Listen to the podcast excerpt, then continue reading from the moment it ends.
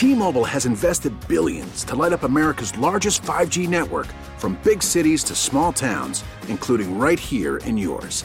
And great coverage is just the beginning. Right now, families and small businesses can save up to 20% versus AT&T and Verizon when they switch. Visit your local T-Mobile store today.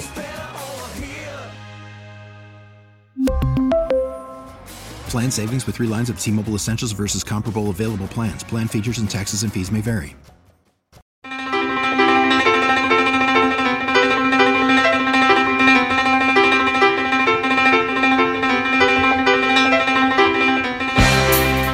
Good morning, everybody, and welcome to the morning briefing for Tuesday, July 31st, 2018.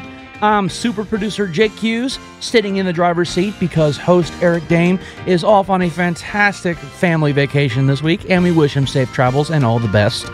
So you're stuck with me this week. Ha ha ha, ain't you lucky? Anyway, we have got a jam packed show today. First off, we're going to replay our interview with Josh Carter of Patriot Boot Camp to talk about how they're helping veterans transition easier. Then, after that, we're going to be speaking to Maura K. Gondek. She is the program supervisor for transitioning from the USO of Metropolitan Washington Baltimore area. And she's going to be talking about their Project Next Step, an upcoming seminar talking about franchising. Lots of cool stuff. And of course, because it is Tuesday, we'll be speaking with Justin Brown of Hill Vets to find out the latest and greatest going on on Capitol Hill that concerns veterans. And before we get to any of that, I'm going to remind you once again, and I'm going to keep reminding you until you do it. Check out the website, connectingvets.com, your one stop shop for all things veteran and military related. You can find a whole bunch of really cool stories on connectingvets.com. We have a whole bunch of stories up there, brand new every day. And to make sure you get the latest and greatest, follow us on social media. We are at Connecting Vets on Facebook, YouTube, Instagram, and Twitter. Follow us, you'll know exactly when things pop off because we are staying on top of the veteran community because we are the veteran community. We are a dedicated staff of veterans bringing you the latest and greatest of things going on, t- telling you news, stories, and reminiscing on the veteran experience. So, we stay on top of it because it helps you, which helps us. It's the whole big circle of life thing I keep talking about. So lots of cool stuff going on. Let's talk let's see what's going on on connectingvets.com. Here's some good news from our own Matt Saintsing. The House nixes proposed TRICARE cost increase for veterans. Yay! Buried in the annual defense authorization bill was a provision that would have suddenly increased TRICARE costs for nearly a million military retirees. But the House came to the rescue and squashed it. The proposal would have risen annual costs to the tune of a few hundred hundreds of dollars a year for retirees who use TRICARE Select. Retirees who do not live close to a military hospital must use the TRICARE Select program. The healthcare plan was intended to help retirees and family members by grandfathering them into newer plans or having lower fees. But while they were briefly safe from burgeoning enrollment fees, the out of pocket costs were set at a much higher rate than those who joined TRICARE after the new year. In other words, those who enrolled in TRICARE were told they would have they would have been expected to pay one price, not only to have the costs rise dramatically, if the bill became law. Thankfully, the House of Representatives removed that, that provision after fervent lobbying by military and veteran groups. The Congressional Budget Office, Office, or CBO, an arm of Congress that provides economic and budgetary advice to lawmakers, estimated that out of pocket costs would skyrocket from 1645 to more than 2700 annually for family coverage and nearly double from $570 to $1160 for individual coverage. See, these are the kind of things we have to st- keep an eye on because that's how politics work, man. They never come out and say, this bill is called the Raise Tricare Rates for Retirees Bill. No, no, no. It's something innocuous like a military appropriations bill, defense authorization bill. That sounds, oh, that's cool. We can deal with that. And then stuck in the middle in little legalese, the stuff that could affect you. But we stay on top of it. We look at that stuff. Why? Because we care. And because I'm retiree as well, so that would affect me too. So, of course, I'm keeping a very close eye on it. okay. Here's a story by our, our own Phil Briggs. A headline that should surprise absolutely nobody. Survey says Marines are binge drinkers that have a lot of sex. Gee, I wonder how you figured that one out. Marines are most likely to binge drink, smoke, and have risky sex. That's according to a RAND Corporation research study that was conducted across the Army, Navy, Air Force, Marine Corps, and of course, even the Coast Guard. Researchers spent two years looking through 17,000 surveys where service members were asked about their drug and alcohol use and sexual behavior.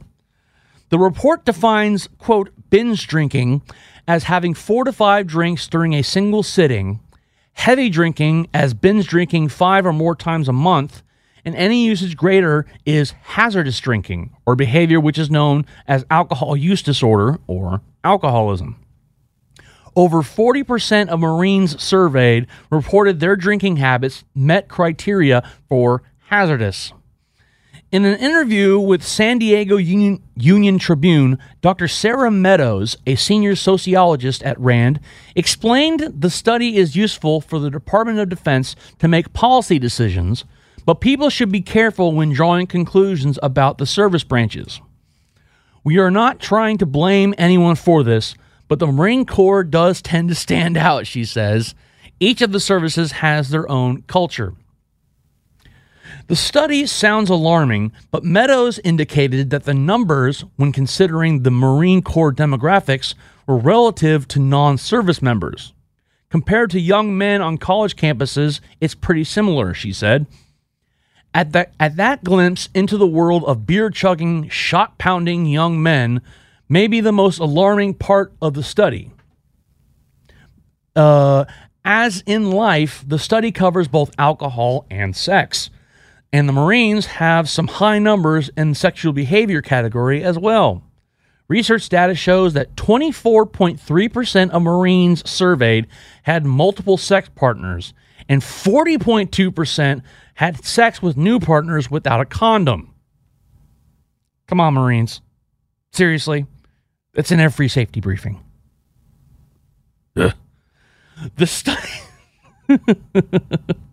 The study also collected data about participants' eating and sleeping habits and their diets and exercise. The study summary revealed some even stronger stats, including 1 in 12 service members experienced one or more serious consequences, examples of I hit my spouse or significant other after having too much to drink from drinking in the past year. Among active duty service members, 68.2% perceived military culture as supportive of drinking, and 42.4% indicated that their su- supervisor does not discourage alcohol use. These perceptions were more common among younger and junior enlisted personnel who are the most likely to binge drink. Now, look, we've all lived in the barracks. If you've been an enlisted military member, you have most likely at some point lived in the barracks. So we all know how rowdy things can get over on a Friday night or a Saturday night. I mean, if you've pulled CQ as much as I have, that's charge of quarters, being in charge of the barracks after dark, you've seen some stuff. I've seen some some hilarious and tragic stuff in my time in my 13 years in the army.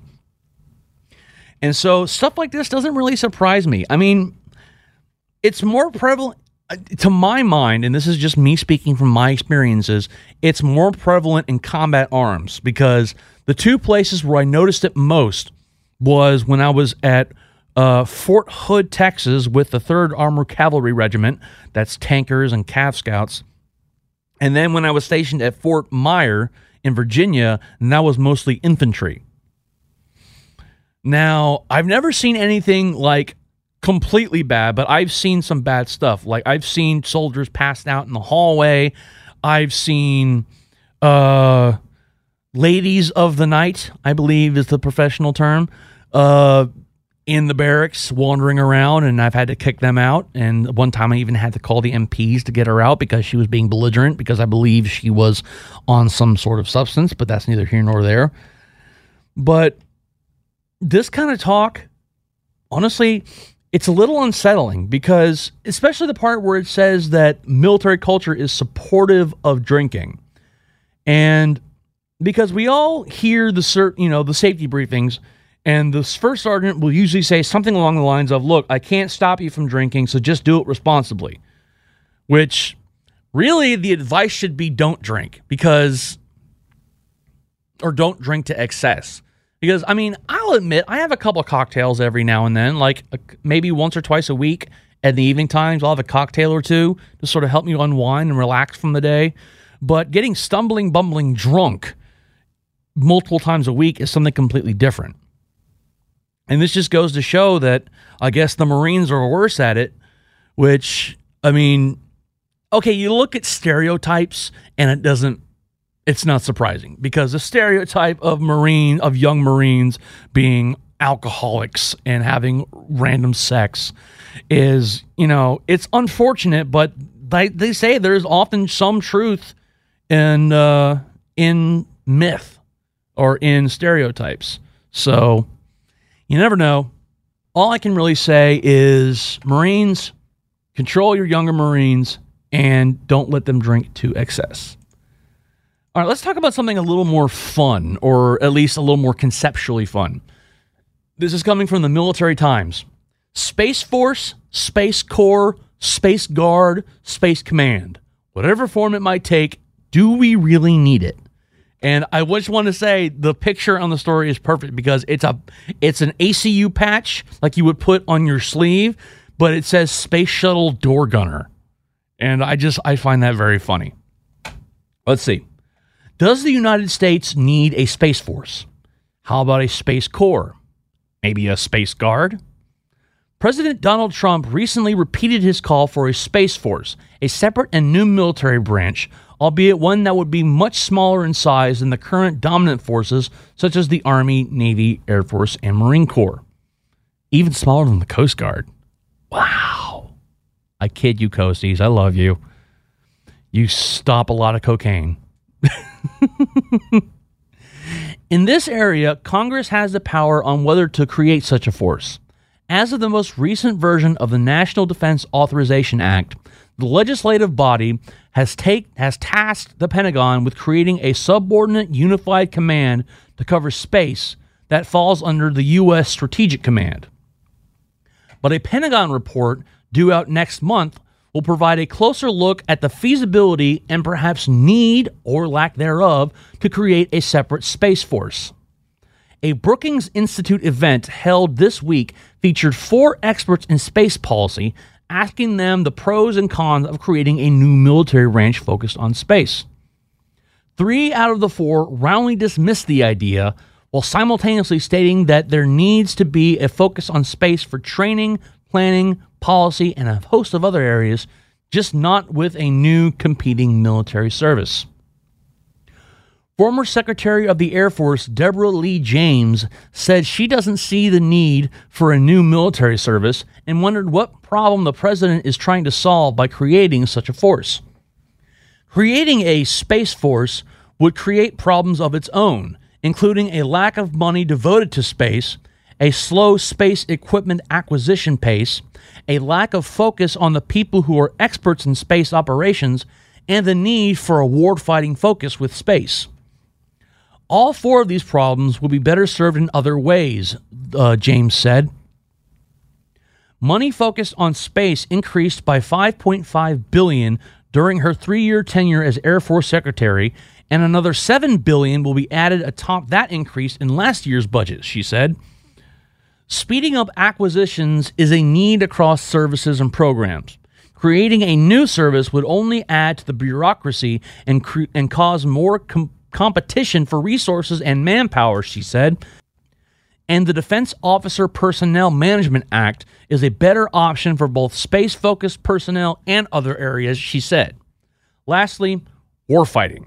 Simply put, the former secretary noted that service branches don't handle warfighting. They take care of the manning, training, and equipping of the force for the individual combatant commands to then conduct warfighting in their respective regions. And that is exactly what Congress is about to do if it passes the NDAA in its current form. The creation of a subordinate unified command for space under STRATCOM aims to solve that problem. That, of course, doesn't mean that a potential Space Force or something similar to it isn't in the offing. The so called Shanahan Report, being created under the authority of Deputy Defense Secretary Patrick Shanahan, is due out next month.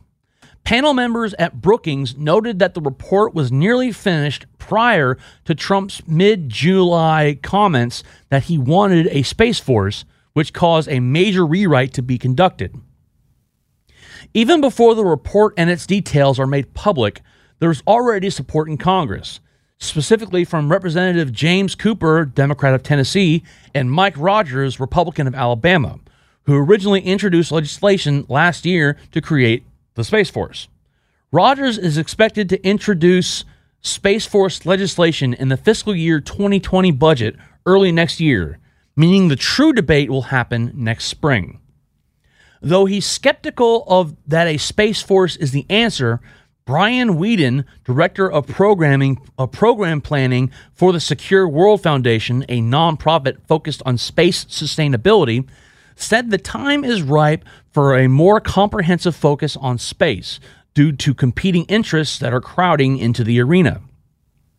Weeden noted the rise of non traditional state and commercial entities now vying for a place in space alongside the palpable threats from near peer adversaries such as China and Russia, using both anti satellite technology in space and terrestrially.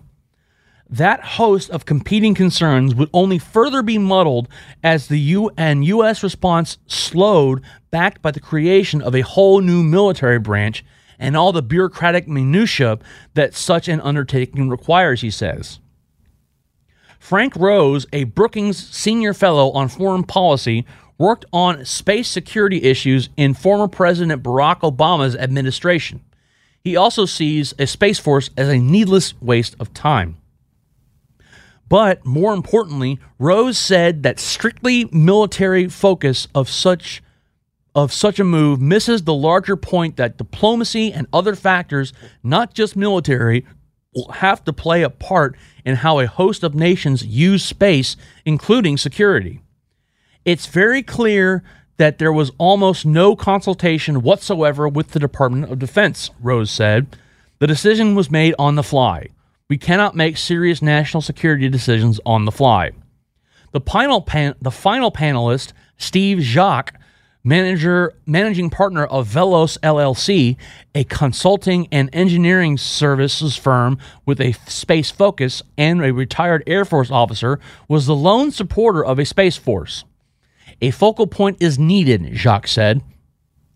Citing what he termed past failures to, a, to have a cohesive approach to space security, Jacques called for a new, focused, empowered, and properly resourced Space Corps force or agency within the national security stru- structure.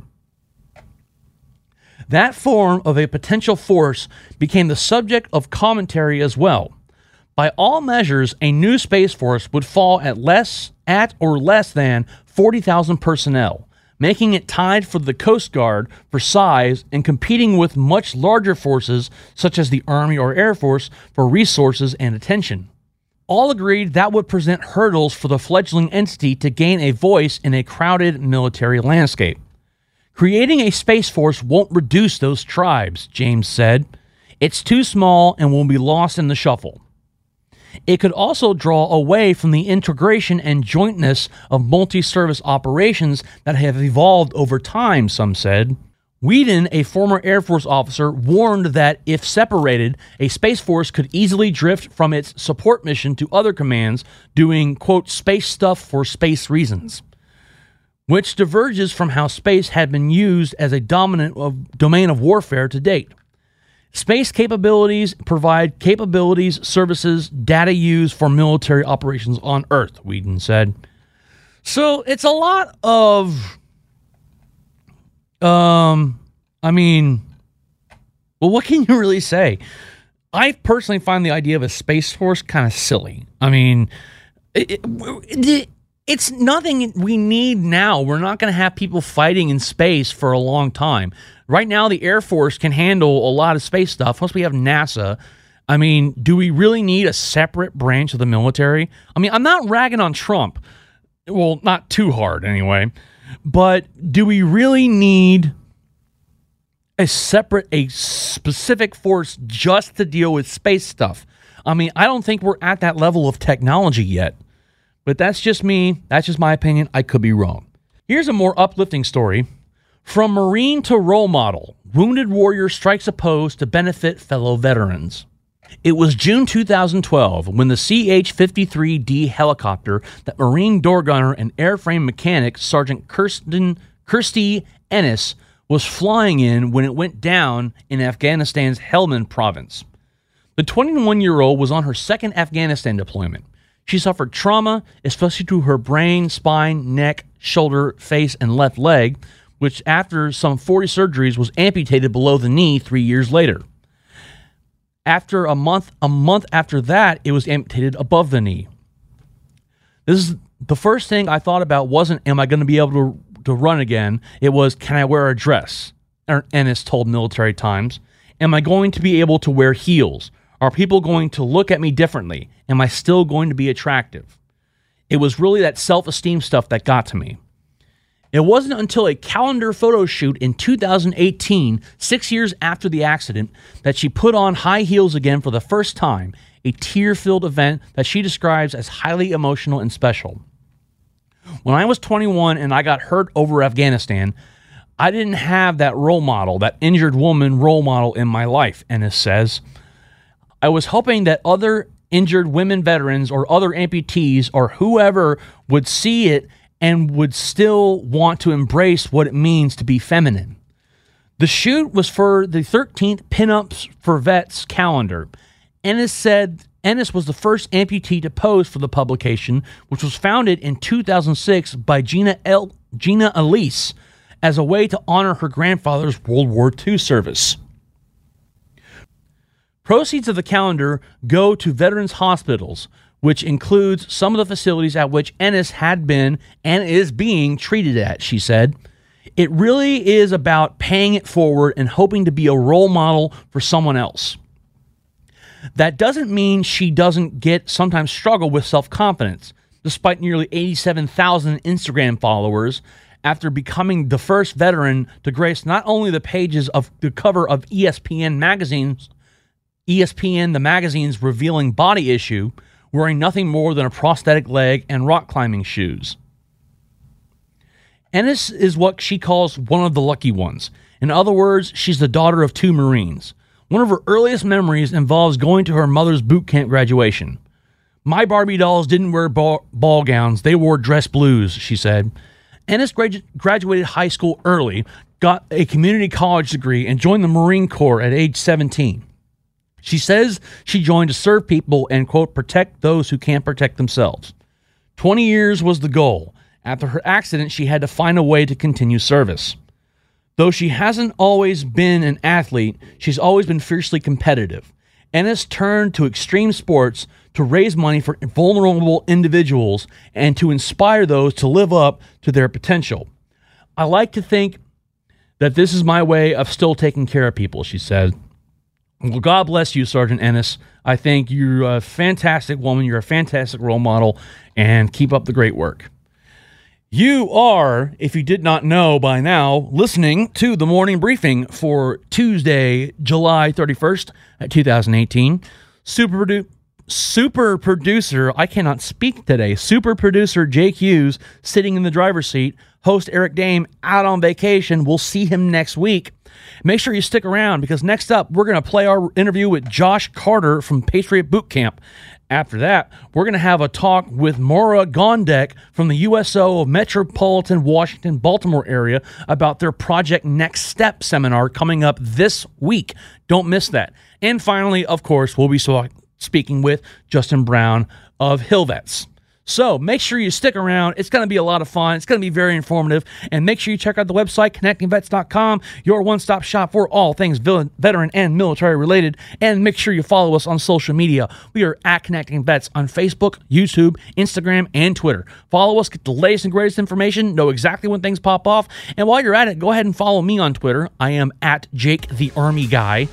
So you can see what kind of stuff I post. I'll tell you, it's mainly nerdy stuff so if you're a nerd like a D&D or cartoon nerd like I am, check it out. You'll have fun. Anyway, this is the morning briefing. We shall return right after this.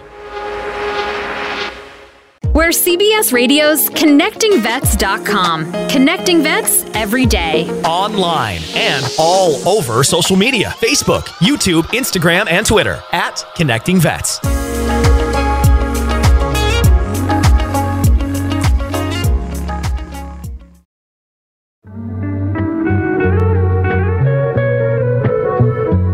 Welcome back to the morning briefing for Tuesday, July 31st, 2018. Super producer Jake Hughes here, sitting in the driver's seat because host Eric Dehm decided, screw you guys, I'm not hanging out with you, and he went off on vacation, so he's doing his thing. And of course, we wish him safe travels, and we wish he has a happy and refreshing vacation so he can come back here and get back to work like a good person. Anyway, connectingvets.com, your one stop shop for all things veteran and military related. And make sure you follow us on social media where we are at Connecting Vets on Facebook, YouTube, Instagram, and Twitter. Follow us, you'll get the latest and greatest happenings going on in the veteran community, and you'll know exactly when things pop up because we stay on top of that stuff. Because everyone here at connectingvets.com knows what it's like to take that uniform off for the last time. Except for Kayla Jackson, she's actually still in the National Guard. So she actually takes it off and then puts it back on at regular intervals. But uh, you understand you understand what I'm trying to say. So calm down. Anyway, it's Tuesday, which means we have to talk. I have to talk to someone who uh, I'm just kidding is a good friend of the show, great guy, Justin Brown of Hill Vets. Justin, how you doing today? I'm doing all right, man. Good to be here. How are you? I'm doing fantastic. Thanks for asking. We got a lot Facebook Live going here. So oh, hello. Woo. All right, so we got a lot of stuff to talk about, but first I want to know what happened last week. Were you okay? I mean, you were sick? Yeah, I wasn't feeling too great. So, um, and had just flown back from, uh, was actually in Kansas City for the VFW convention. Uh, so was was a great event. A lot of veterans coming from all across the nation to you know the center of our country, right, Kansas City, and um, you know we had the president come out there and that ended up being uh, quasi controversial. Yeah. Uh, because of a number of statements he made uh, uh, going after the press there. I guess a number of the veterans didn't really appreciate that. Certainly the VFW didn't appreciate it because they feel like, you know, those people were people that they'd invited. Uh, you know, so it ended up being a very, very interesting uh, overall experience. But, you know, it, it's always great to get out. I'm a VFW guy. you know, numerous generations of my family have been involved in the VFW. Uh, actually ran a VFW post in Salt Lake City, Utah. A lot of folks really? don't know that about me. And um, uh, originally, one of my, my my first you know dream job here in Washington D.C. was I was the first post 9/11 lobbyist for the VFW. So uh, actually, I have a lot of experience with the organization. It was good to to be back. Good to to see a number of the folks from all across the country who I'd I'd known for a number of years but hadn't seen in a while. That's really cool. Okay, yeah. so let's let's get down to business. Enough long story you. short, a lot of people, a lot of planes, and you know, flew back in the day before I was supposed to be here yeah. super late. Wasn't feeling too hot. Cut so. that con crud. That's it. You got it. All right. So let's talk about the, some of the things going on. Uh, one of the big news things going on here is uh, newly appointed Secretary of the VA, Robert Wilkie, intends to reassign several high ranking political appointees at the center of the agency's ongoing moral crisis. Now, I've read about this, and one of the other headlines I saw that was probably a little more sensational talked about him reassigning or firing Trump loyalists. So, exactly what does this all mean for the VA right now? Yeah, absolutely. And and I joke it's Red Wedding Part Two, right? Because we, have already been through one iteration of this, and that was with, uh, you know, acting Secretary uh, Peter O'Rourke, uh, essentially utilizing you know a, a, recent law that was passed and giving the VA broader authority to release VA employees, and it was seeming or, or some implied that uh, VA uh, acting Secretary Peter O'Rourke was using that to his advantage to get rid of people who were maybe not uh, Trump loyalists or who had expressed uh, differing political opinions. Uh, there were a number of what I would call at minimum controversial firings. Um, and and that really drew some ire, I think, from uh, the United States Senate and the House of Representatives. Uh, to some degree, on, on probably both sides, but certainly amongst Democrats. Um, I, I, think uh, you know now Secretary Wilkie saw that this was you know probably not the most popular approach. Um, in terms of, you know, it seems pretty clear that there was a policy of attempting to clear house uh, before he came into this role.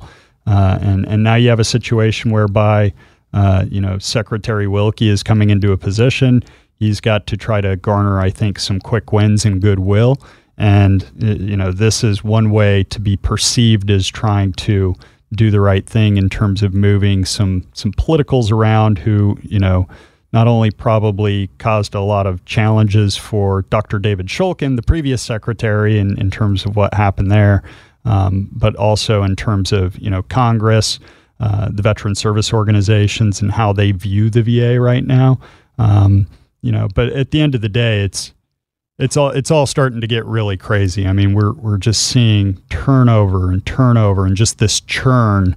Um, you know, and I hate to use the Game of Thrones analogies here, but it's like you know, we had the Shulkinites and they got crushed, and you know, now, now, now, we got the O'Rourkes, and you know, they're all getting hit by the the Wilkinites. You know, so um, you make it sound so dramatic. Yeah, well, I mean, it kind of is, right? I mean, if you were at VA, I mean. Uh, you know, I think the reality, if if you're on the, you know, if if you're in VA central office right now, times are tense, and times have been really tense. Uh, you know, you, you you probably don't know exactly where you you know sit or stand, and and the sad part about this whole situation is is that is that it's veterans who are getting hurt. Uh, you know, it's it's it's it's a lack of leadership at the top of the VA. You know that that that has been unable to you know establish itself and actually get real work done. Because if all we're talking about is who's standing where, then nothing's getting done, and and that's that's the reality. Okay, so here's my take on it because the big fight and the big thing between Trump and other people and other people and other people has been privatization. Do you see when you look at what O'Rourke did and what Wilkie is doing, does privatization or opinions on privatization fall into anywhere in there? Well, it's certainly an issue that he is absolutely going to have to address in some capacity. Uh, you know, the, I think the VSOs have made it pretty clear as to where they they they, they want to stand. Um, you know, I think the the needle keeps moving in that regard, uh, but you know, and it's also I think going to be interesting to see you know ultimately where the president kind of sides in, in terms of this battle. I think Secretary Wilkie was really smart to utilize his time on Air Force One as he flew to Kansas City for the VFW National Convention uh, to what apparently be, you know, make the ask that, hey, uh, you know, I want to bring in my own leadership team and, uh, you know, I need your support to do that. I think that that gave him the, you know, the power, if you will, to, to make some of these changes, you know, and, and kind of go through Red Wedding 2, if you will, uh, you know, and, and, and, bring in the Wilkinites and, and, and, and you know, uh, establish his own leadership team. Now, the question is going to be, uh, you know, how much uh, he is capable of maintaining and solidifying his own agenda in conjunction with the president, and and and to be in a place where you know the president is happy, but also that you know Wilkie is in a place where he can you know work with the veteran service organizations in a way that it doesn't appear that he's simply trying to march uh, towards uh, you know, various forms of further privatization of the VA. Uh, because the reality of the situation is right now that's that's the perception. Um, you know, and, and, and a lot of the, the legislative items that have been proposed, a lot of the administrative um, uh, proposals all seem to be pushing in that direction, uh, which, you know, I think uh, many of the veteran service organizations collectively, you know, really want to see a reinvestment in in terms of the Department of Veterans Affairs. They want to see you know these these thousands and thousands of vacancies at the VAs across the country filled. Uh, I mean, there are a lot of issues at the VA, but a, a lot of them right now appear to be uh, self-inflicted wounds. Uh, you know, and and just pushing all this care and all this money into the private sector really isn't the best solution for veterans. Okay. Uh, so a lot of cool stuff. Well, it, you make it sound cool with the whole Game of Thrones thing, which Sure. I have to admit I've never, I've actually don't watch Game of Thrones. I've seen a couple episodes and never really grabbed me. Yeah. But well, long story short, the Red Wedding is you know where you're you're watching and and all of a sudden all the main characters are just decimated and you're just kind of you know standing there with your mouth, mouth wide open like what just happened. Um, Okay. You know so. For all you listeners out there that, that don't understand what that is, and, and again, it's, it's it's it's kind of the second time we've gone through this in short order, where there's just major shakeups of you know what is the largest healthcare system in the country and if not the world?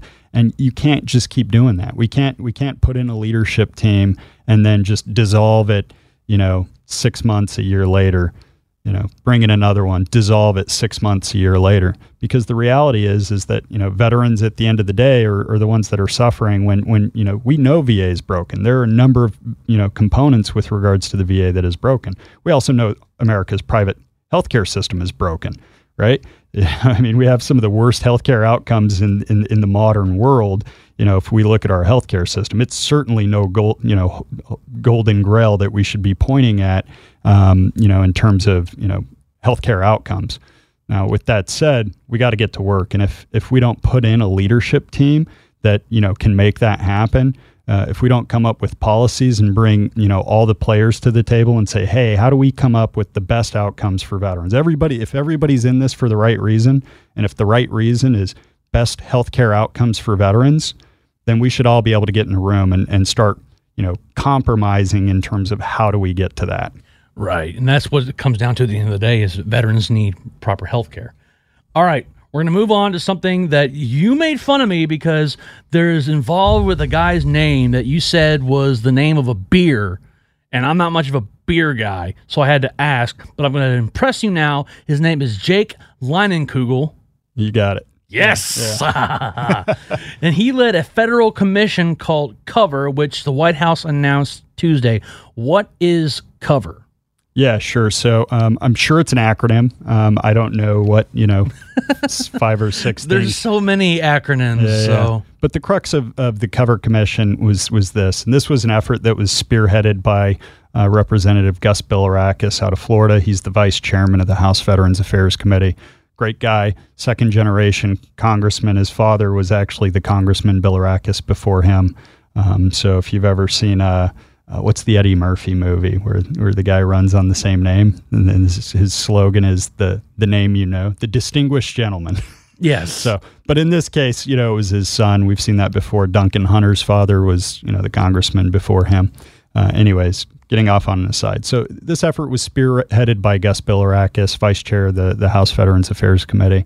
And really what he was looking at was he was starting to see that there were a number of uh, mental health care uh, you know, solutions that seem to be working better than what we would call traditional mental health care approach, which is, you know, a veteran comes in, he meets with, uh, you know, somebody at the VA, the, the doctor essentially tells, you know, the veteran what's wrong with them. They have, you know, three, for the most part, about uh, three, um, uh, you know, treatments that they, they, they prefer, um, all that have kind of clinically been proven to not be very effective. You know, if none of those work, um, then we'll we'll sprinkle some psychotropics on top, all of which you know, or many of which have suicide as a side effect. So, you know, traditional mental health care is broken. Yes. That's that's a fact. Congress realizes that you know traditional mental health care, which by the way we're spending eight billion dollars a year, and we keep increasing that funding. Doesn't work, but we keep increasing the funding. yeah, just throw money at the problem; it'll go away eventually. Uh, well, and that's that's been you know that's been Congress's approach, which has been you know it must be that we need more of the same. It must be that we need more of the same because if if you know and that that, and that veterans aren't seeing these clinicians, and if they saw these clinicians, you know then then there would be better outcomes. The facts are, you know, it's something to the tune of like 15% of veterans who, you know, participate in, in VA traditional mental health care stick around for any significant period of time. The dropout rate is absolutely absurd. Um, you know, but we're going to keep throwing more money at it, $8 billion a year. Uh, facts are, you know, the, we, we know it's not working. And there are a number of organizations out there who know it's not working and they're trying to do things to help these veterans uh, look at you know mental health care from maybe a different angle. Uh, I, I, personally believe there are some that are far better than others in terms of where they're at, the research they've done, the outcomes that they can prove that they're having in terms of being cost effective, um, having high quality healthcare outcomes, um, and most importantly, lasting effects, right? That they can prove that what they're doing is um, making a difference, particularly over a period of time. And, and hey, here's a kicker instead of just you know, reducing symptoms. How about we actually make these people better off than they ever were in the beginning? How about we help them try to get to their best self? So I'm slightly biased on this, but I think Boulder Crest Retreat is kind of the gold standard in terms of, you know, if, if my brother was suffering from, and I should say my brothers, people who I've served with, you know, if I have uh, somebody that I know who's suffering, that's who I refer them to because I think that they are bar none uh, the gold standard in this this this field. But the hope of this commission is is is is the idea of I think two things. One is they're going to take a hard look, I hope, at is you know our traditional mental health care system as we are using it for veterans right now uh, being effective.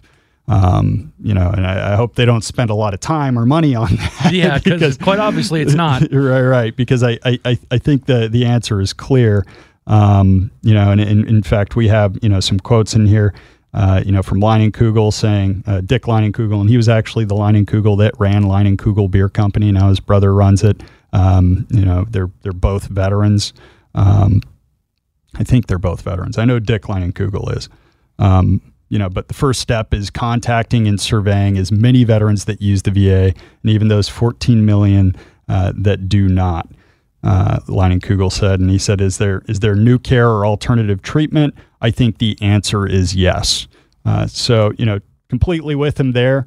Uh, again, the hope is is that they they take a hard look at how you know, frankly, ineffective VA mental health care is, and then I think they, you know, I hope uh, that they take a hard look at organizations that are out there like Boulder Crest Retreat who have spent you know millions of dollars uh, researching their outcomes and being able to show definitively that they're having incredible outcomes, changing lives for veterans, and helping them, you know, not only mitigate uh, symptoms because that's, you know, that's that's yeah, that's that's not the best end goal, but helping them become their best self and realize how they can take those things that happen to them, right? Those those traumatic events, whatever they may be, and use them as fuel to become their best self. So, you know, kudos to to, to Leinenkugel and his team. They have a, a, a really tough uh, challenge ahead of them. I'm really excited to see that this is coming together, and you know, really hopeful that it actually leads to some significant change in thinking in terms of how we are currently approaching mental health care. And frankly, we're we're approaching it not dissimilarly to how we provide health care in the private sector, which is very much you know, it's it's almost like fee for service care, right? It's like, what are your specific symptoms? How do I fix them? You know, and and and and then once we fix them, you kind of move on. You know, it might be, you know, you have bum knees. Well, let's fix your knees, but we're not going to talk about the fact that maybe you're 30 pounds overweight, and then that's the actual problem. You know, hitting the bum knee. But if you if you got on the treadmill and started working out a little bit, ate a little bit better, you probably wouldn't have those problems. You know, so we need to have a better whole health approach to mental health care as well, not just be focused on, you know, oh, you're depressed. Well, here's a pill that will fix that for the day. You know, might have suicide as a side effect. Hey, you know, you know, we'll, we'll, keep you from being suicidal by giving you something with a suicide as a side effect. Right, but better, better yet, how do we, you know, focus on, hey, here's what's causing that depression in the first place. You know, take that issue out, look at look at it. You know, drop it out of your rucksack because you don't want to carry that on your bag anymore or on your back anymore. And and how do we strive forward, move forward, and and help you become your best you? All right. Now, We're going to move on to something else. Uh, there is a new branch of Veteran Affairs Operations. What is this? Well, they, they want they want a new one. This, so the House Veterans Affairs Committee uh, recently, or actually the the United States House of Representatives, so the inter- entire Congress, uh, passed a bill um, that was initially uh, introduced by uh, I believe it was Brad Wenstrup initially um, when he was uh, chair of the House Veterans Affairs Economic Opportunity Committee. I think somebody else might have picked the bill up since then. But long story short, this has been something that House Republicans uh, in the Veterans Affairs Committee have been pushing for for quite a period of time. Um, one one staffer in particular has done a lot of work on this, John Clark, um, and in terms of what they're really trying to achieve here is there there are a number of veterans employment programs in different places. Uh, right now, we're spending, I think it's well over 150 million dollars a year through um, uh, uh, work WIA funding, Workforce Investment Act, uh, that goes to the the depart through the Department of Labor and out to the states. Uh, you know, when you were getting out of the service, Jake, you probably remember, you know, being pushed to like your state workforce agency. Yep. You know, so there's there's probably what is it like Texas Employment Commission or something, Something like that, yeah. yeah, yeah, yeah. And so you know these these organizations are run by the state. They're they're generally I'm from Utah, so we have Utah Workforce Employment Agency or something to that effect. Um, you can generally find them all over the state. You know, maybe they're in the county building. You know, in the cities, maybe they're in numerous locations. Long story short, um, to the tune of probably you know 150 175 million dollars in funding is provided uh, to these agencies to essentially hire veteran um, to hire veterans actually directly um, but then these veterans are supposed to help other veterans find employment uh, there's a lot of um, I don't know if controversy is the right word around the, the, the, the, the program. I think effectiveness has always been a huge concern. Um, you know, v- veterans are you know smart people, and you know they're hired to help other people find jobs, and inevitably and often what happens is they find a better job themselves. Yeah. you know, we, we train them how to find jobs, and you know they they go and find a, a better job, and then you know then we bring in somebody behind them, and you know so long story short, they they often don't stick around for a long period of time. The effectiveness of the program is kind of in question. Um, it's not, you know, and, and I might get hit for this, but you know, it's never really appeared, and this is over numerous administrations. You know, the the the the priority of the Department of Labor in terms of this program has, I'd say, waxed and waned. Um, you know, sometimes it's been a high priority, sometimes it's been not as high of a priority. Um, and then if you go over to the VA, we have you know, I, I don't want to say the same services, but in some capacity, we have similar services. So we have uh, what are called VA employment coordinators who operate under the uh, Vocational Rehabilitation and Employment Program. Uh, they're s- similarly they're helping veterans, you know, try to find employment. Vocational rehabilitation and employment as a whole program is, you know, trying to help veterans get educated and, and get quality, meaningful jobs.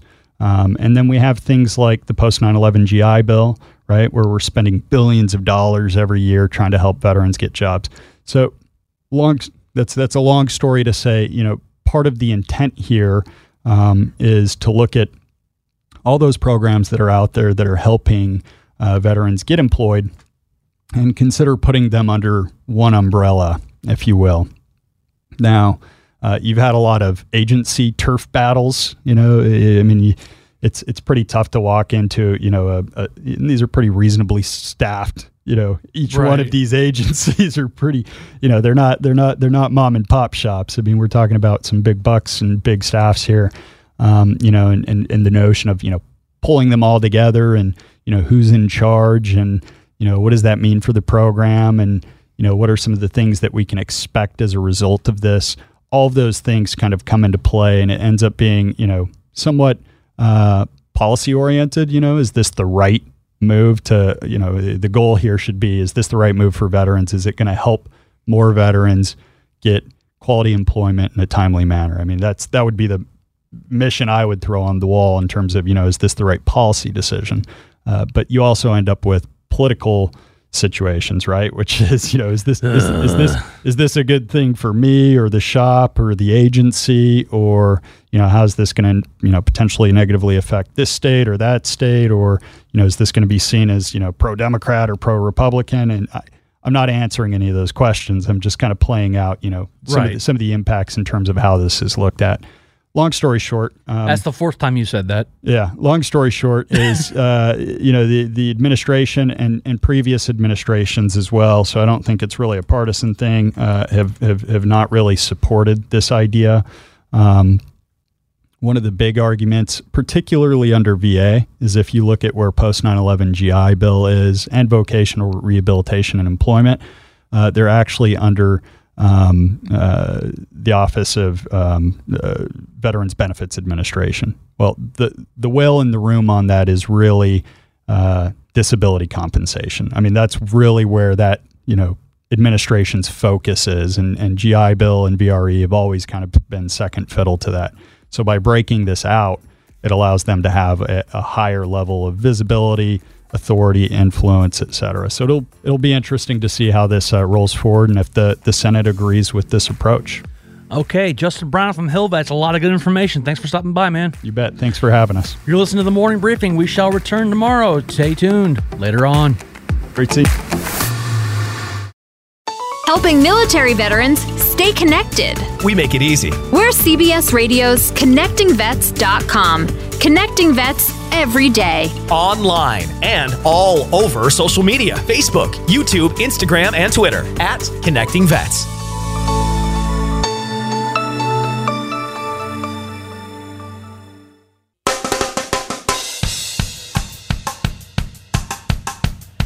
Good morning, everybody, and welcome back to the morning briefing. I'm super producer Jake Hughes, sitting in the driver's seat because host Eric Dehm is, well, he's off doing something, and you're just gonna have to wait and find out exactly what that is. I'm kidding. He's doing fantastic stuff for veterans here at connectingvets.com.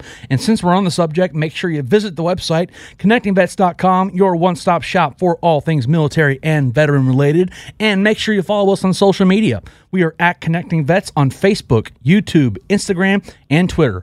Follow us, you'll get the latest and greatest happenings in the veteran sphere. You'll know exactly when things pop off because we stay on top of that stuff.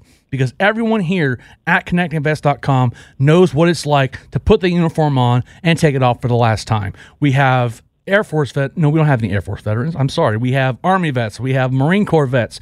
We have Navy vets, and we even have an active National Guardsman. So we're staying on top of that stuff because we care about you because we care about ourselves. It's that whole circle of life thing that goes on. So if you are a military member or a veteran, you have most likely heard of the USO. And what you might only know about the USO is, oh, those people at airports that let me eat crackers and cookies while I'm waiting for my flight. But the truth is, the USO offers so much more for service members and transitioning veterans. And I'm joined by someone from that organization that's going to talk about some of the great programs they have. I'm joined by Maura Gondek. She is the program supervisor for transition at the USO Metropolitan Washington Baltimore area. Maura, how are you doing today? I'm great, Jake. How are you? I'm doing fantastic. Thanks for asking. Now, before we get started, I understand you are not a veteran yourself, but you are a military spouse, correct? Correct. Yes, my husband's been um, active duty Army for about 26 years now. Oh wow! So uh, tell me a little bit about your experience as a military spouse, like some of the some of the hardships you've had to go through, or some of the uh, the benefits and things like that. Well, the benefits are that we've um, had the opportunity to live in some great locations. We've been fortunate enough to be in Hawaii and Germany and seen other parts of our country as well. Um, some of the hardships as a military spouse that many of us know is having to give up a career and put our careers on the back burner um, as our service member is transferred around the country and around the world. So that's been challenging, but at the same time, it's been very rewarding. I got to be a stay at home parent for about 11 years before I re entered the workforce. So I can't complain. And now I work for USO Metro, and it's great. Okay, so how did you come to work at the USO? Uh, I had just decided it was time to re-enter the workforce, and on was trying to network and on various um, social media pages as well as looking online for employment. And in one of the Facebook groups I'm in, a colleague posted, a now colleague posted that she worked for the USO. Um, they were hiring, they like to hire military spouses. I had done workforce development in my previous life. Um, when we were stationed at Fort Benning. And so when I saw the job posting for program supervisor for Project Next Step, overseeing our transition education programs, recruiting participants, and managing the programs, it just seemed like a perfect fit. Okay. So now you are the program supervisor and you look over Project Next Step. Now, what exactly is Project Next Step? So we offer transitional education programs for service members and active duty spouses. The service member needs to be within 12 months of transitioning from active duty, whether it's 12 months before and up to 12 months afterwards. We also understand if you're a member of the WTU that your uh, date of transition is kind of fluid. So we take that into account if you apply. We offer three programs at this point. We have a Cisco certified network associate in routing and switching. We have project management professional and we have a certified information system security professional. All of these programs are taught at the Warrior and Family Center at Fort Belvoir. We are hoping to expand up to Bethesda in the near future. Um, all of our classes have an application process. We offer them about two times a year. We seat between 20 and 25 individuals per class. Okay, so and I understand uh, the way we got hooked up with together is mm-hmm. that uh, there is a program coming up actually tomorrow called Franchise Ownership. Is it for me? Can you tell me about that? Right. So we've also we've decided to expand and start to um, offer monthly seminars that we think would be useful for our service members and their families as well. So our first one that we're kicking off is franchise ownership. Is it for me? Um, Heather Rosen with FranNet will be our facilitator. She's going to go over what it looks like to own a franchise, how to decide which franchise to go with. Do you go with your heart or do you go with your head? Which ones are more profitable than others? What is successful in the DC area as well as other areas? Because we realize not everybody is going to stay in the DC metro area. So this is a first. Um, this is a this is the kickoff for us. This is the first one that we're doing and we're offering, and uh, it's at 6:30 tomorrow night, August 1st. And if people want to register, we have about 25 spots um, still left and available. They can email me at mgondek at usometro.org, and I can send them the link to register. It's also on our events page on our Facebook at metro.uso.org slash programs. You can find it under there as well. Okay, so uh, the franchising exactly what does that mean? Like, does that entail? Because to me, when I hear franchise, I think of restaurants like Chili's or it, Outback Steakhouse or something. So, what exactly it does it mean by franchising? It could be a restaurant, but it uh, can also be some other sort of small business, like a Hallmark store, or um, there are some that do um, contract for home repair. So it is kind of a wide variety, of, but a franchise small business that you are not um, doing the creating it from the ground up that you are buying into an already established system and then running your own location of that. So there's a lot of possibility in the franchise world and we understand we get a lot of interest from our service members asking if we have any information on it. So we thought we would go ahead and offer this program. Okay. Now, um so, what kind of things will be discussed at this briefing? Like, what are you going to be going over? We're going to be discussing what to look for in a franchise, how to make that decision, um, how do you find the good franchises, which franchises have succeeded in the DC metro area, what are the current hot franchises or fastest growing industry sectors, um, how can you work full time and have a franchise at the same time, and how to know if you're suited for franchising and which ones might work best for you. Okay. Do you do you know off the top of your head what are some of the more hot franchises these days? I don't, but if you register tomorrow and come tomorrow evening, we'll find out together. That's that's a very slick plug. I like that. That's very good.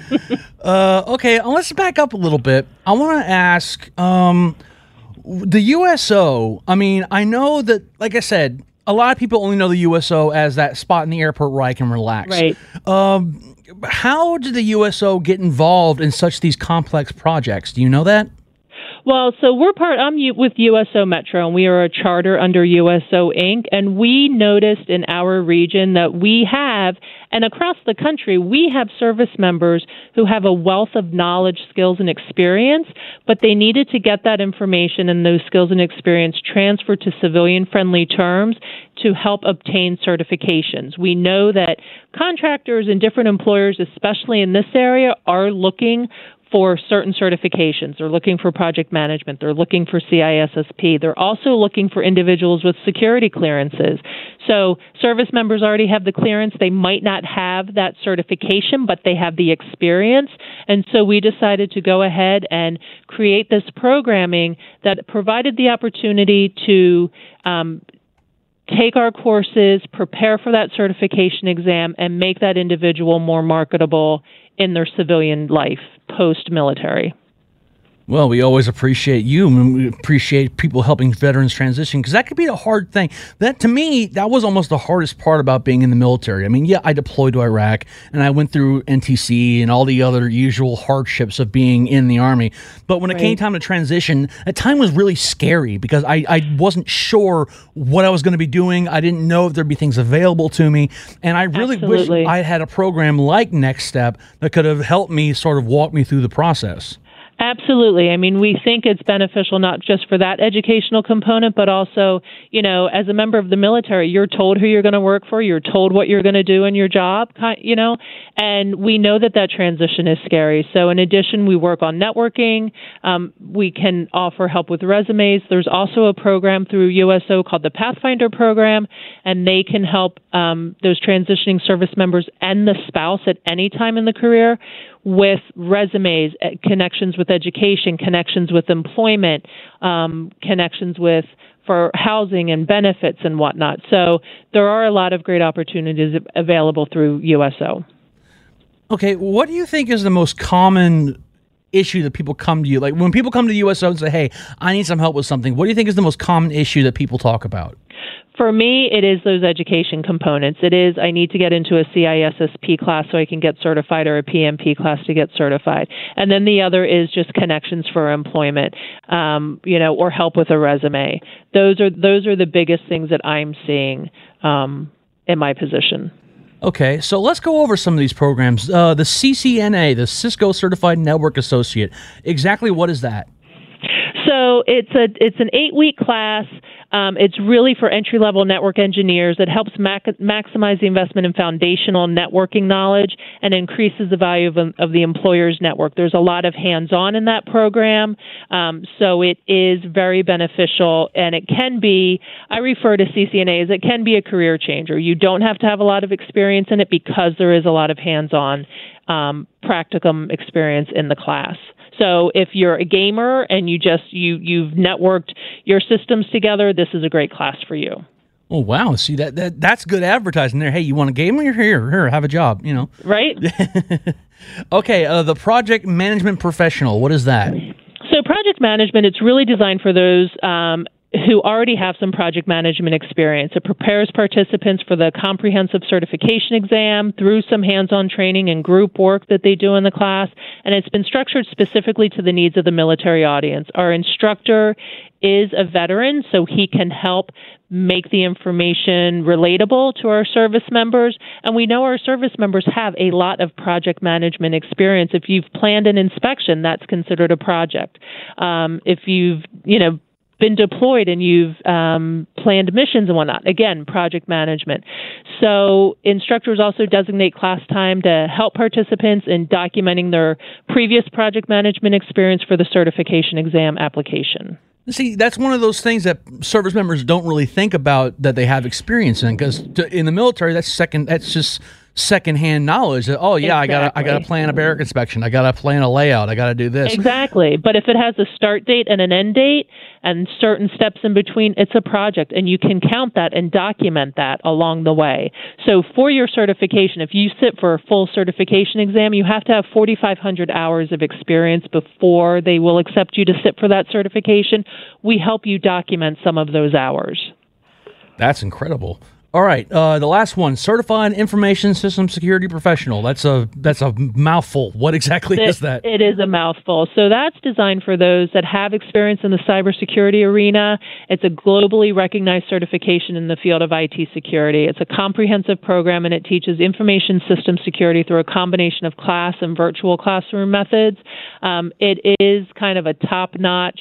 It's a very hard certification um, to obtain, but we provide that instruction and again that foundation to help make sense of the the process and to help make sense of that um, certification exam. But you do again, uh, PMP and CISSP. You have to have experience in those arenas um, to really be able to keep up with the class because they're both about a six week class. Right. This that's another thing that the service members really excel at is this accelerated classroom things. Because Right. you you look at like NCO school or A school and it's very eh, you know, you learn a whole lot in not a lot of in time. a short time, right? And so our classes are taught in the evenings. In general, they're taught in the evenings from 6 to 9 p.m. And then CCNA and PMP, we also meet on Saturday mornings from 8 until noon. Um, so again, you're not having to take time out of your duty day. Um, you can do it after your duty day ends. Okay. So eh, tell me, are these programs specific to the metro area or They are. They are? They are. Project Next Step is, is specific to the to the uh, National Capital Region. Yes, sir. Well, that's because it sounds like this is the kind of thing that would catch on that other USOs would be doing. So that's very interesting to hear that it's just y'all for now. Yes, it is. There is definitely interest from other USOs, but right now we are the we've piloted it, we developed it, and um, we're running it ourselves. Okay, so what other kind of services does the USO offer aside from just Project Next Step? Like, you may not be an expert, but what kind of things do you y'all offer? We offer a lot of um, rest and relaxation. You can come into our centers. You can always grab a snack. We have here at USO Metro, we have Fall Fest. So that's a day in the fall where you can come in. We'll have a pumpkin patch and face painting for kids and a bounce house, and you also meet with other community resources. Um, we have Beyond the Base, and that takes opportunity. It's an opportunity for service members and family members to explore um, our community and the and the area around us. They might be on the base. They might go to um, an escape room one night, or they might go do laser tag one night. We offer bingo monthly for families. We also offer bingo monthly for our WTU participants. We have a monthly um, Yum lunch, which is your USO meal. Um, we have a monthly lunch for active duty, and then quarterly we have a dinner for uh, active duty and their families. We have movies on the lawn. We do here at USO Metro and a lot of USOs. We have um, supermarket sweeps once a month where we have food that is donated by the National Capital Area Food Bank, and you can come to our warehouse and see what's been donated. There's always like carrots and potatoes and celery and sometimes lettuce, but then there's other bakery items that are donated and other um, perishable goods, fruits and vegetables as whatnot. So that's a real budget reliever for our families, but they can come in, just show an ID, and our volunteers really run it and you just go through the line and they determine, you know, you can have one loaf of bread or two of this or three of that or whatnot. So that's a real budget reliever for our families as well. Okay, now to remind myself, uh, this isn't something I participate in. This is active duty only. It's active duty, yes. Okay, well, I don't need your programs anyway. but no, it's it's good to know because a lot of veterans have friends and family that are still in the service. So it's good to be able to get this word out and you know, hey, the USO is like I said, more than just the airport. Lots of really cool stuff y'all got. And like I said, vet, our veterans are welcome to come into our centers, have a snack, hang out for a bit. But unfortunately, um, for our general programs, it is for active duty service members. Project Next Step is if you're eligible up to 12 months after transitioning from active duty service, and that's the same for the Pathfinder program as well. Okay. So, um, so we have the so the the franchise is August first, and then we'll be running the next class that we're offering through project through Project Next Step is a Cisco certification, and that should start um, mid September, and our application process should, should start. Uh, August 13th. So if somebody wants to email me, I can send them, I can put them on the interest list and they would get a link directly from me when the application process opens. Okay, so let's talk about this. Uh, if people want to learn more about what the USO in the metropolitan area is doing for service members, where do they go? They can go to our website, which is metro.uso.org. They can uh, click on a location under that. They could click on for Fort Belvoir or for Bethesda or uh, Fort Meade and see what programs are offered at each center. Okay, and uh, the, what's the website? metro.uso.org. You're listening to the morning briefing here on Entercom Radio's ConnectingVets.com, connecting vets every day. I want to thank Maura Gondek for her interview about the USO. But when, right now, I am joined by someone who I don't know if he's a friend or a colleague or it's Philip J. Briggs. I have no idea if his middle initial is J. It just sounded right. Phil, how's it going, man? What's up, Jake? What's up? And uh, you know, I'd like to think we're friends and colleagues, but you know, the, depends who you ask in this building. Yeah, exactly. so you are the podcast guru here at connectingvets.com on top of being just a general reporter and being generally awesome. So uh, you. you run our Vet Story podcast. What sort of stuff do you got coming up for us? I tell you what, this week right now in the player deck is something you have to hit click, you have to listen, and you have to subscribe to. Uh, it's a story of the world's most dangerous bar. Really? So, so I would assume somewhere in like Detroit or something. Right. exactly. Um, I don't know how I met this guy, and we had beers last fall when he first told me this story. But long story short, he's a British special forces guy, former British special forces guy, uh, former paratrooper, and he'd been working in Iraq 2005, 2006, and I guess he went back as kind of like a consultant, you know, like a lot of our spec war guys do. Somewhere along the lines, he managed to run into the guy with the import duty rights for the country of Iraq for liquor. Really? I assume that stuff's really kind of held on tightly in Iraq. Dude, super hard to get. Almost nowhere could it be found about this time. And in his own words, James Thornett told me, we were looking for a place to get a proper drink. Great. That's my yeah, very very good accent. Very uh, yeah. That's my British accent. But he couldn't find a proper drink, so he ends up meeting this guy, and the story of the Baghdad Country Club was born. And he basically founded this bar, and over some beers and about an hour and a half, he told me at great length what it took to one, meet this guy in a war zone, two, get these truckloads of liquor smuggled into Baghdad, and three, find a location to set up a legit bar. And by like, I want to say 2007, he literally had a place called the Baghdad Country Club up and running with a granite bar and actual tables and the patio. I mean, it was like Casablanca recreated, you know, modern GWOT style. Yeah. Is the place still running? No, uh-uh. Oh, and okay. that's actually all within the story. Eventually, it got shut down, and eventually, he had to smuggle his way out of Iraq um, he had to act, well, he had to leave Iraq, and then he actually had to smuggle back in to get some of his staff safely out. Um, it's such a cool modern Casablanca war story, but I mean, the guys lived through and risked kidnapping, beheading in Fallujah, living in the jungles of Sierra Leone, and making it past the Taliban twice in Afghanistan. I mean, just you you can't even make this up. And um, some of my favorite parts of the podcast are one, the meeting with the guy who had the duty free license. Two, when he first picked up his shipment, he ended up finding out it was like a tractor trailer truck full of booze. he thought he was going to get a couple cases. He got like a whole truckload. Um, some of the some of the nat sound from what was called the deadliest road at, in in the world at the time. It was a road called Route Irish. Yeah, Route Irish. Yeah, I'm well aware well aware of Route Irish. I, was, I got to tell you, you're a tanker. Um, I got nat sound from that road from a firefight that was going on and it's eerie and it's haunting to hear the sounds of gunfire and all this stuff and cars, you know, the dinging of the car door left open, ding, ding, ding, and then the bullets whizzing across the hood of this car. Um, it, it's a gripping story, and I was just so pleased that he was able to share it with me. That's in the podcast. Um, it's being turned into a movie, and Really? you'll never guess who's going to play one of the characters in it. Uh, let's see. It's a British guy, so Jason Statham, No, Sean Connery.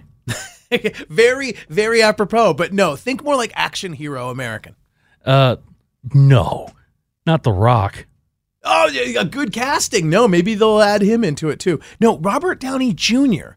There's an interesting story on how James Thornett gets this story into screenplay form and gets it across some people's desks and and and rumor has it that Robert Downey Jr. has shown interest in the project. I've seen pictures of James with Robert. So um, wow. I don't know what all's going to go down in the future, but you will be know you will know the name Baghdad Country Club one day when it's a movie. But you're going to hear it first here at connectingvets.com. Yeah, yeah, you'll hear the whole story on the Vet Story podcast. Again, you can find it at connectingvets.com.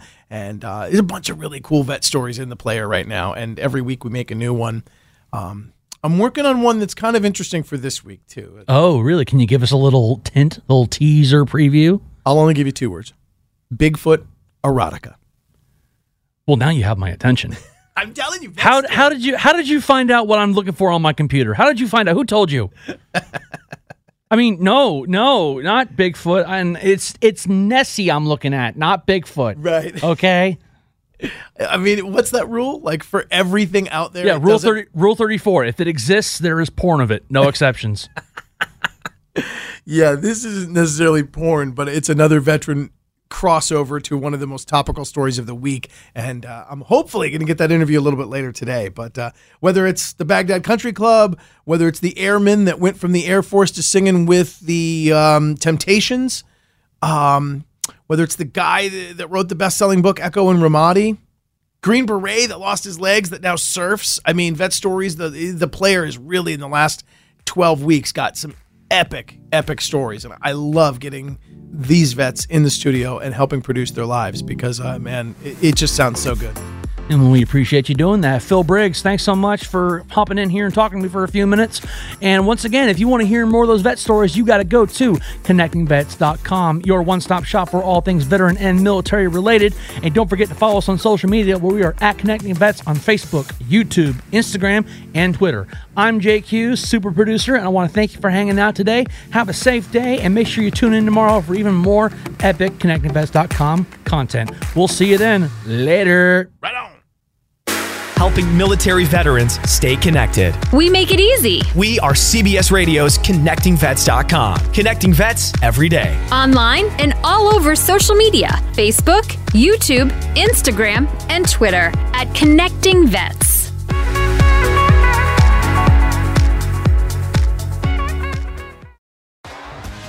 T-Mobile has invested billions to light up America's largest 5G network from big cities to small towns, including right here in yours.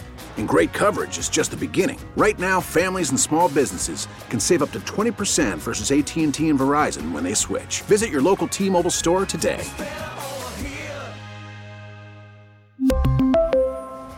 Plan savings with three lines of T Mobile Essentials versus comparable available plans. Plan features and taxes and fees may vary.